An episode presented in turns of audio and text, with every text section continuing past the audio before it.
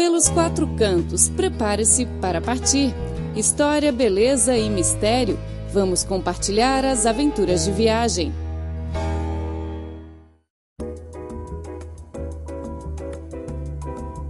Olá, ouvintes! Sejam bem-vindos ao programa Pelos Quatro Cantos. Eu sou Clalari e ao meu lado está Felipe Hu. Oi, Felipe. Oi, Clara. Olá, ouvintes. O novo dia começa e, como sempre, trazemos novidades mais recentes sobre turismo a partir de Beijing. Durante dias 24 e 29 do mês passado, foram realizadas atividades de divulgação do turismo de Beijing no Brasil, Bolívia e Uruguai. Então, neste programa, vamos falar sobre o evento. Na realidade, o Brasil não é a primeira opção dos turistas chineses no seu plano de viagem. Acho que, além da distância, a falta de conhecimento é a principal razão. E para os brasileiros e também o povo dos demais países da América Latina, acredito que a China não é um dos lugares que mais querem visitar. Mas nos últimos anos, o interesse em visitar a China tem aumentado no mercado de turismo na América Latina para expandir o conhecimento do público sul-americano em relação à China, especialmente a capital Beijing, a Comissão do Desenvolvimento Turístico de Beijing realizou uma série de atividades de promoção do turismo de Beijing na América Latina. As atividades contaram com a presença do diretor da Comissão de Desenvolvimento Turístico de Beijing, CDDB, e o secretário-geral da Federação Mundial das Cidades Turísticas, FMCD, o senhor Song Yu, dos dignatários locais, dos representantes das embaixadas chinesas no Brasil, na Bolívia e no Uruguai, das mídias e dos demais convidados das empresas turísticas. O Rio de Janeiro foi o ponto de partida da divulgação.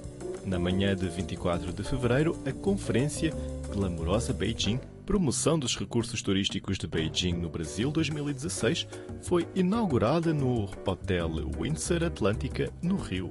O evento contou com a presença do vice-presidente da Turismo, Agência Estadual de Turismo, o Dr. Reinaldo Paes Barreto, da presidente da Associação Brasileira das Agências de Viagens, a senhora Cristina Frites, do presidente da Comissão de Turismo da Ale Rio de Janeiro, o doutor Sadinel, do diretor de marketing da Rio Turismo, o senhor Paulo Vilela, e do cônsul adjunto da Embaixada da China no Rio de Janeiro, o senhor Ma Xiaolin.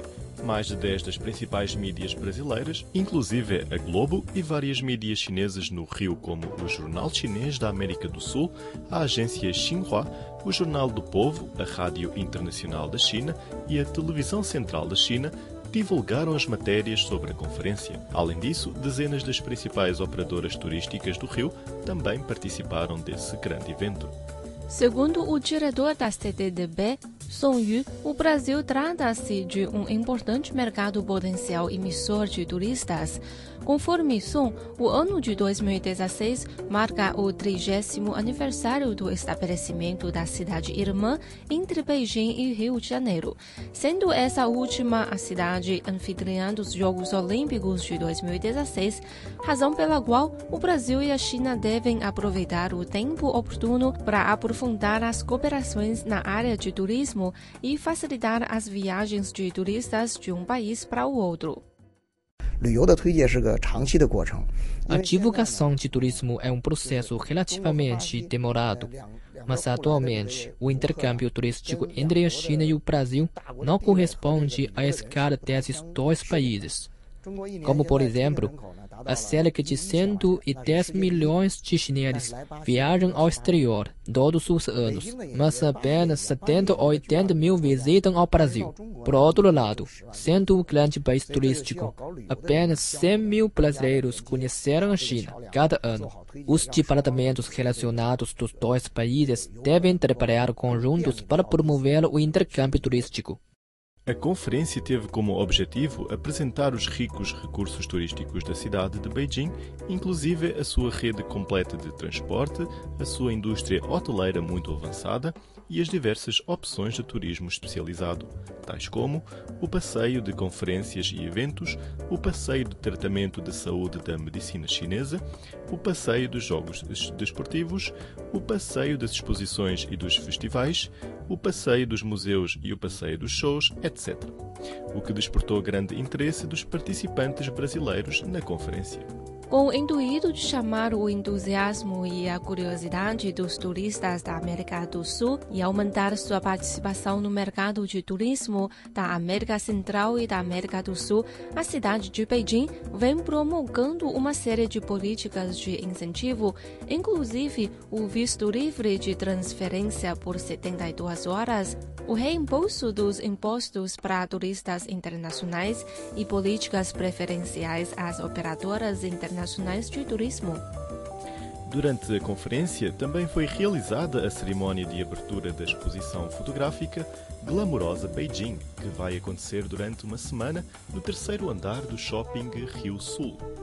O evento visa, através das obras dos fotógrafos, mostrar ao público da América do Sul as diferentes faces da cidade de Beijing, uma antiga cidade imperial do Oriente e, ao mesmo tempo, uma metrópole moderna e internacional. A conferência também teve como objetivo integrar mais cidades da América do Sul como membros da FMCD, que é uma organização não governamental internacional sem fins lucrativos, criada à iniciativa da parte pesquinesa e com participação voluntária das principais cidades e instituições turísticas de todos os países do mundo. Porém, existe apenas uma única cidade membro sul-americana, que é a cidade argentina de Buenos Aires, sendo uma das principais tarefas da FMCT em 2016 as cidades turísticas mundialmente conhecidas da região, tais como Rio de Janeiro, Salvador, Montevideo e La Paz, que são os principais alvos durante as atividades de promoção. Segundo Song Yu, a FMCT é uma importante plataforma para os órgãos de turismo para os diversos países realizarem cooperações. 世界旅游城市联合会是由北京发起的那个一个旅游的非政府组织。A FMCT é uma organização não governamental iniciada por Beijing. Hoje em dia, a FMCT conta com a participação de 151 cidades e instituições turísticas mundiais provenientes de 49 países.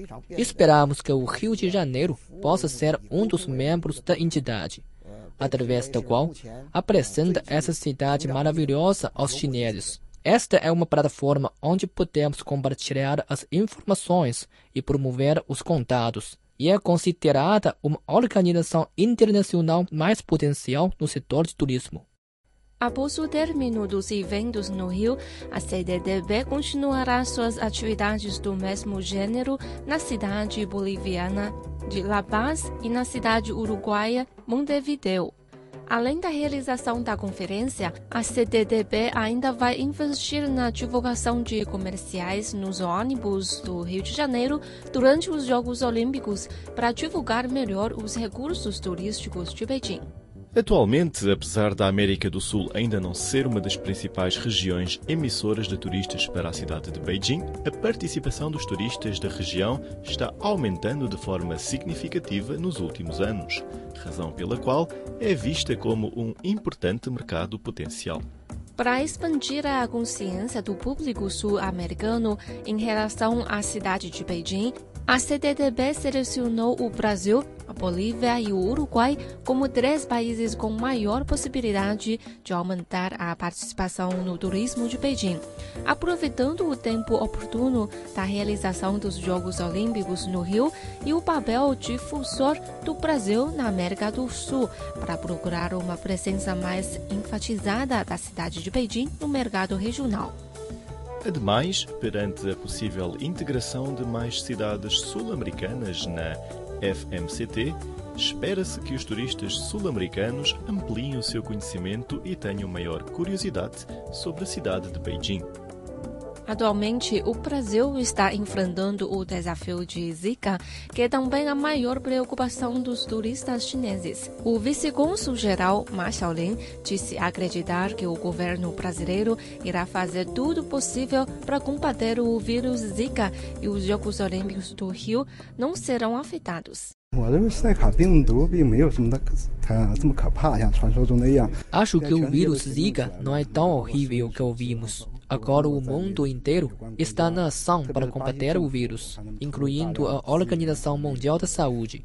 O governo brasileiro investiu grandes recursos e energia para prevenir a expansão de Zika.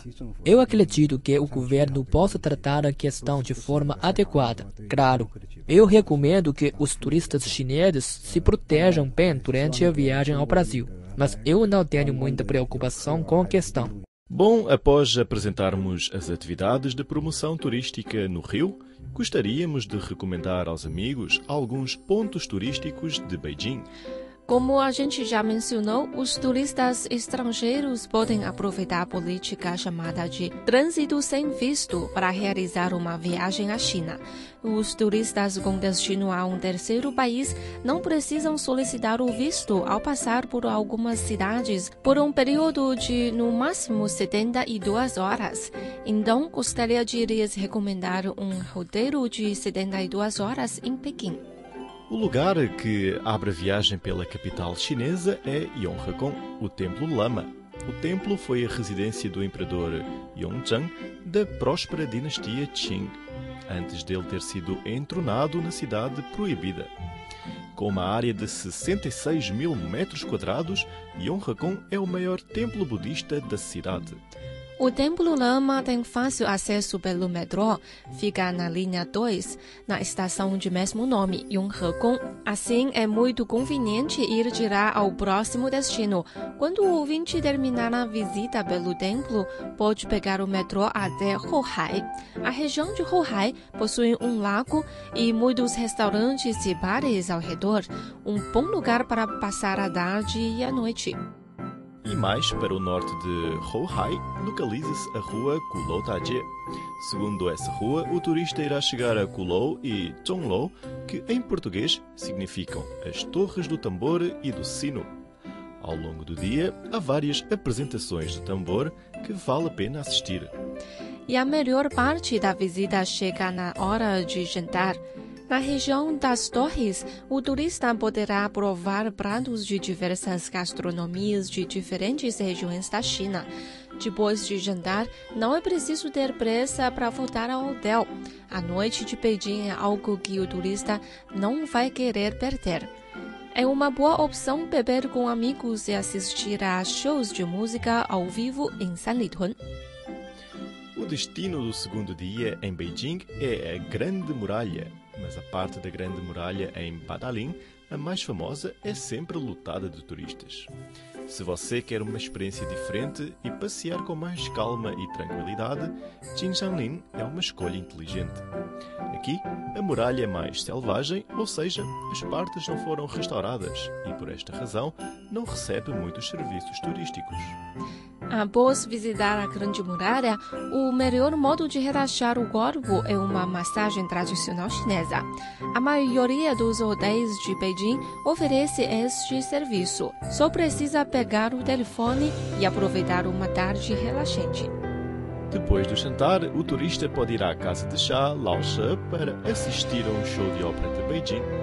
O espetáculo começa às 19h50 e termina às 21h20.